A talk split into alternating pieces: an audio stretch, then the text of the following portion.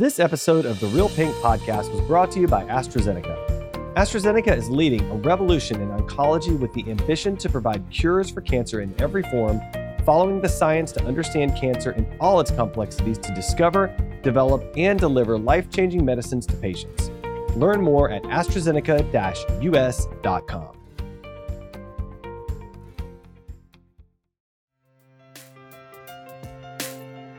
From Susan G. Komen, this is Real Pink, a podcast exploring real stories, struggles, and triumphs related to breast cancer. We're taking the conversation from the doctor's office to your living room. We need to talk about Black breast health. Black women are about 40% more likely to die of breast cancer than white women, diagnosed at younger ages, at later stages, and with more aggressive breast cancers, leading to poorer outcomes. This monthly podcast series, Stand for Her, uniting to create a health equity revolution, opens a national dialogue that engages community members and organizations, healthcare providers, research scientists, and opinion and policy leaders to discuss recommendations and actionable strategies to advance breast health equity in the Black community. Black women are less likely to participate in clinical trials than white women.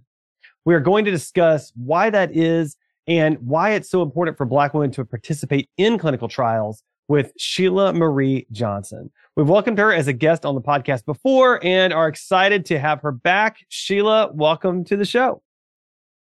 Thank you. Thank you for inviting me, and I'm glad to be here. Well, I appreciate you taking the time to be with us. Let's start with your diagnosis. For our listeners that might not be familiar with your story, can you tell us about your diagnosis and the emotional impact of receiving that news? Well, first, like I said, thank you for inviting me to uh, speak about Black breast cancer and clinical trials. My story first started, I would say, in 2001. That's when my mom was diagnosed with breast cancer. And three years later, she passed away from metastatic breast cancer um, in August of 2004. Five years later, I was diagnosed with metastatic breast cancer in 2009. I was active duty military. So I want to say it's Veterans Day tomorrow. So happy Veterans Day to all my fellow military service members. I love you all. And I was diagnosed while I was active duty military. I was, you know, minding my business like everybody else. I was 43 years old and I felt a sneeze. I was sitting at my desk, and I'm like, man, that's that's really weird. And I um, it burned. So I'm like, man, is that my breast? And I had been getting mammograms since my mom had died. I think uh, I was like 37 or 38 when I started getting mammograms, and I was doing my self breast exams. So I thought I was doing them the right way, and um, I felt the sneeze. I sneezed and I called my doctor. I was like, something weird is going on because when I sneeze, it burned. And I said, I think it's my breast. So I went in and she ordered a mammogram. And what do you know? It was breast cancer. The radiologist, I can, I, uh, he was the lieutenant colonel, and he pulled me in. And after the mammogram, he looked, showed me my uh, X-ray, and he said, "You see all this white stuff?" He said, "That's um, breast cancer." And after all the CT scans, biopsies, and everything, I found out that this weird feeling, the burning I was feeling, it has spread to my liver and ribs. And every time I sneeze, it pressed on my ribs, the cancer. Mm. So that's where my story started. And, you know, the first thing, the emotional impact, the first thing I thought about was, oh my God, my mom died from this disease, you know? Yeah. And, you know, I walked in, I was, you know, they sent me down to this cancer center. I didn't know what a port was. I didn't know what HER2 positive, negative, inflammatory breast cancer. I didn't know what, I didn't even know there were different types of breast cancer. And she said mine was HER2 positive, ER positive, which means that it fed off my um, estrogen. Mm. So it was just a series of events getting my ovaries removed. Um, they told me I it was like defeating a purpose to get a mammogram. I'm not a mammogram, but a um uh mastectomy because mm. once you're stage four, it's already in your bloodstream. So it's kind of. Okay. But I did end up through the years get a mastectomy, got re- reconstruction, and December second, it'll be 13 years. I'm still here.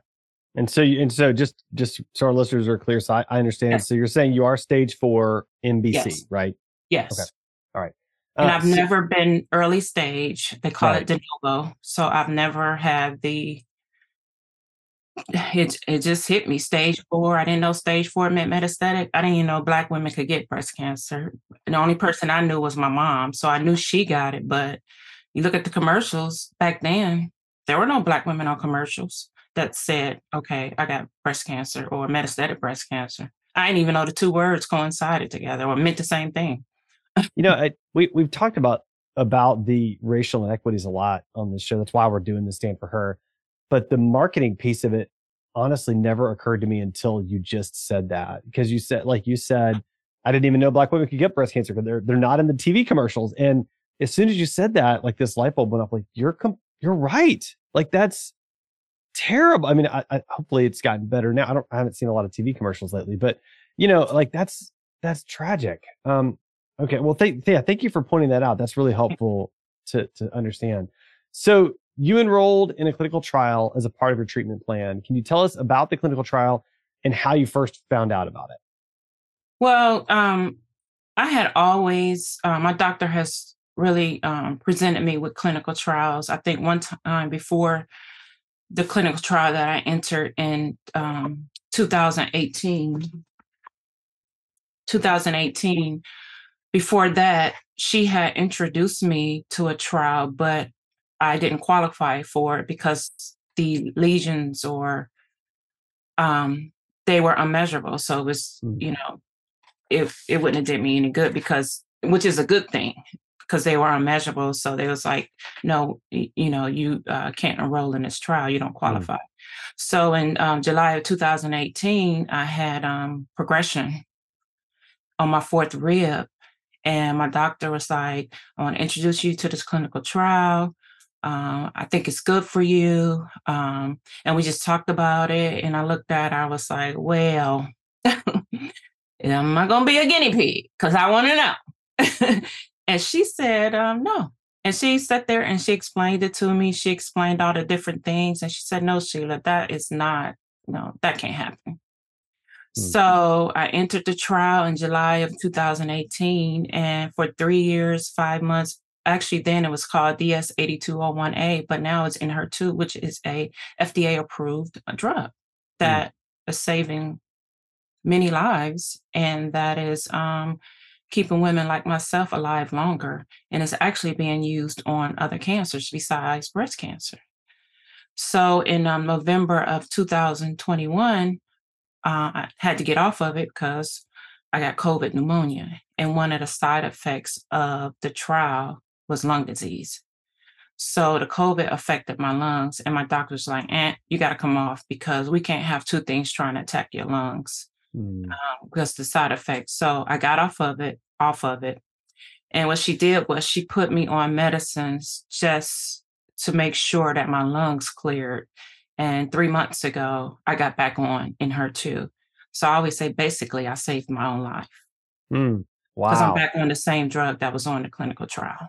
Wow. That's you're definitely the first person I've ever talked to that's gone from clinical trial to like final FDA approved drug. and It's the same drug. That's pretty fantastic. So then I assume the results of the clinical trial were they were they were working pretty well. Um and, and I mean, I assume it had a positive impact on your treatment. Is that is that Yeah, safe it- to I say?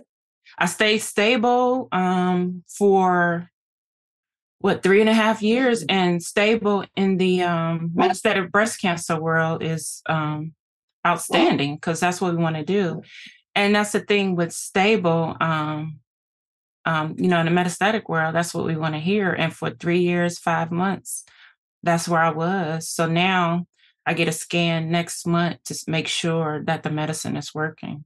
So I went through all the side effects, all everything, and um, yeah, it worked.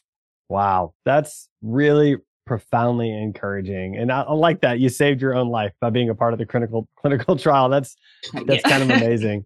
So, all right, so we know that Black women are less likely to enroll in clinical trials than white women. Can you share what you think some of the contributed reasons might be, and let's talk about that for a minute. I think that we need to get over that Black women are less likely to enroll in clinical trials. Why? Why? Because we're not asked. You know, uh, that's the bottom line. We need to get over that, okay, Black women don't want to participate because of the different, like Henrietta Lacks uh, medical mistrust and stuff. I know that has a contributing factor, but now Black women are saying that, hey, research is really saving lives, but all we want to do is be asked. That's it. Now, let me decide on whether I'm going to go through, okay, I don't trust you, or maybe this a word, or, but give me the opportunity just to say yes or no. Hmm. And what I keep hearing, the onus is always on the patient. Why is the patient, why do I have to come to my doctor to say, hey, I heard about this clinical trial. Why can't the doctor come to me and say, hey, I got this clinical trial? I'm going to let you decide on whether you want to participate in this clinical trial. So I think yeah. we need to continue to have these open conversations with our doctors to say, hey, I heard about this trial. I want to get on it. I heard about clinical trials. And I always say that we should have videos. When I was diagnosed, I sat in this room for like four or five hours just watching videos. And you get this blue bag from the hospital and gives you all this information about cancer and support groups and different things like that. Why not show a video on clinical trials? Mm. So it's in the back of my mind that, hey, five years ago, oh, I remember about a clinical trial. Let me ask my doctor about that yeah. and tell people about the myths of no, it wasn't a last resort for me. And you can always get off a trial you don't like it. Mm. Get off of it if you don't like it. So these are the things that we need to keep talking about um, with patients and with oncologists and with doctors to say, hey, just ask me. Yeah. And quit putting the onus on the patient all the time. Yeah. So you said two things there that I thought that are really interesting. The first is it never occurred to me that if you if the trial's not going well, you just go just don't do it anymore. Like that that never I've had tons of these conversations that never even occurred to me. That makes perfect it's so logical, but somehow we don't think about it. The other thing you said I think was really really thoughtful, which is that we know that that black women participate less in clinical trials, but to your point, the assumption is that they're choosing not to. That might not actually be the correct assumption. It may be that they're asked a lot less, um, and that's yeah. that's so important. So I'm really glad that you shared that. I appreciate that. Yes, there. I don't know if you read about the Become Project. It was done by the, um, I think, the Breast Cancer Alliance and with Stephanie Walker, and they, if there were um, 424 participants, and there were 102 Black women that participated. And one of the things were about clinical trials. Why you don't enroll in clinical trials? 92% of the 102 Black women that took the survey stated they were interested in trials. 86% said they were never asked. Mm. So why? Mm. Yeah. You know, so we need to we need to talk about that and further that conversation because this mm. this um study was presented at ASCO this year. Mm-hmm. And we need to continue those type of conversations as to why, and maybe we can't get the statistics up of why Black women don't participate in clinical trials. Yeah, that's great. That's a great question to ask. So, uh, so I'm curious, related to clinical trials, they, they certainly do make some people hesitant. Some people are hesitant to enroll in them. What would you say to someone that's hesitant to enroll in a clinical trial? I would say to talk with your doctor. And the reason why I enrolled, because I trusted my doctor. I'm like, she is not going to lead me in the wrong path. And if this is not for me, she is not going to recommend it. And that's the way 13 years we've been doing this. And that's the way I feel. And I feel that if you do not have that relationship with your doctor where you can go in and ask your doctor anything, I could email my doctor right now, at least an hour, an hour and a half, should I get an answer back or a phone call. Man, that's a good doctor right there. Or her nurse is calling because they know that if I'm emailing you or calling you, something's wrong. And I only call them, you know, and even if I'm calling you every 15, you know, that's kind of um, stretching it, but, you know, you still should be able to answer my questions. But um, we just have to continue. Um, if you are hesitant, you know, I want women, black women to say, hey, well, Sheila tried it. I seen on Komen's podcast that um, yeah, she tried it. You know, and as I said before, if you don't like the trial, you can always get off of it. If you have questions to it, ask for, hey, I need a patient advocate that's been through a trial that can help me along the way, that can hold my hand. Ask for it ask your hospital for it or say you know my clinical trial coordinator was the best. I had like three or four and i could call them with any question. Hey i got a question about this or that. But you also need to consider transportation. You need to consider whether it's small children involved. You need to consider whether the person has to work. You know all those things i tell doctors and colleges and um, nurses all the time you have to know your patient too. Mm so right. I'm enrolling you in this clinical trial, but are you going to be able to get back and forth through treatment? Because right. when I was on the trial, I was there between nine to maybe 12, 13 hours every three weeks. And I mm. did that for three and a half years. Wow. And it's a lot. That and that's just, yes. I was getting six week scans. I had to get my eyes checked every two months. I had to wait after the trial to get my heart checked. Couldn't leave because I had to know the results before I left. Mm. So they literally would give me a bed in the research center. Yeah. Um, and I would watch TV until my results came back. Mm. So it's a lot to it, but it's so, so, so worth it. Yeah. And so, and so important.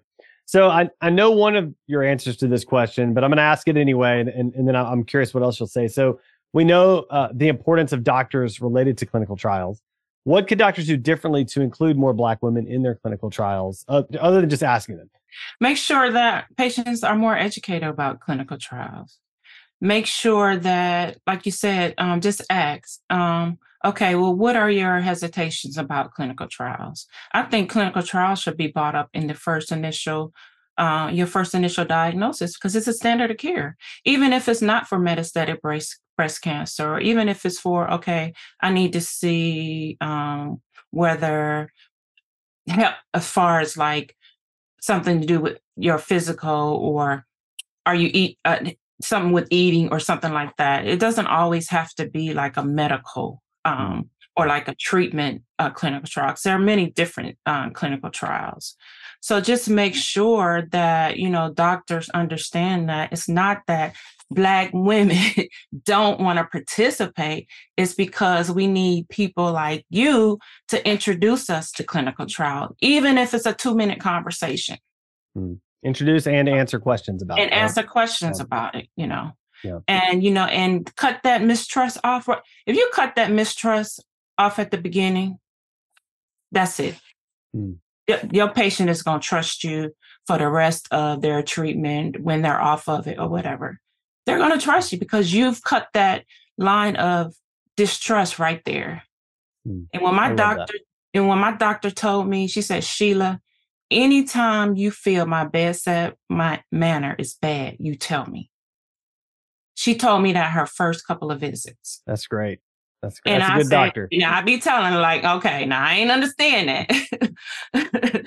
but you know, we have to continue to keep the lines of communication because we doctors, we don't know nothing. We only know what mm. we know. Yep. That's, that's right. it. We don't know nothing else. So we're dependent on you to give us the best, whether we're black, white, Latina, whatever, mm. to give you us the best information that you can with the best of your ability. That's right. Because all we have is you. That's right. And all we have is you to trust. That's good. That's good advice. Well, Sheila, uh, last question. Where can our listeners go to find out more about clinical trials? You can call the helpline at 1 877 GO Komen. Go Komen, go Komen. or visit https clinicaltrials.komen.org. I love you, Komen family. Sheila, you are the best. Uh, thank you for again sharing your story with us and for challenging preconceived notions and, uh, and just for encouraging us today. Thank you, Adam, and I truly appreciate it. And to the listeners, please, please, please ask your doctors about clinical trials. They're important. Even if you don't want to get on it, you don't have to. But just know the information about them. That's it. That's right. Uh, that's all I'm asking you today is just inquiring about them. That's right. They're a valid option and it's They are. worth looking into. That's right. And research saves lives. It does. It does. Like the research that you did. That's right. Yes. And join us as we stand for her to drive a health equity revolution where we'll create a world without inequities where Black people have the same chances of surviving breast cancer as anyone else. To learn more about Stand for Her and advocating breast health equity at Susan G. Komen, please visit komen.org forward slash stand for her. Stand for her. Stand for her. This episode of the Real Pink podcast was brought to you by AstraZeneca. AstraZeneca is leading a revolution in oncology with the ambition to provide cures for cancer in every form, following the science to understand cancer in all its complexities to discover, develop, and deliver life changing medicines to patients. Learn more at AstraZeneca US.com.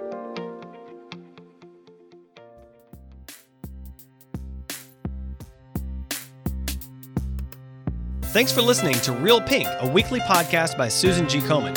For more episodes, visit realpink.komen.org, and for more on breast cancer, visit komen.org. Make sure to check out at Susan G. Komen on social media.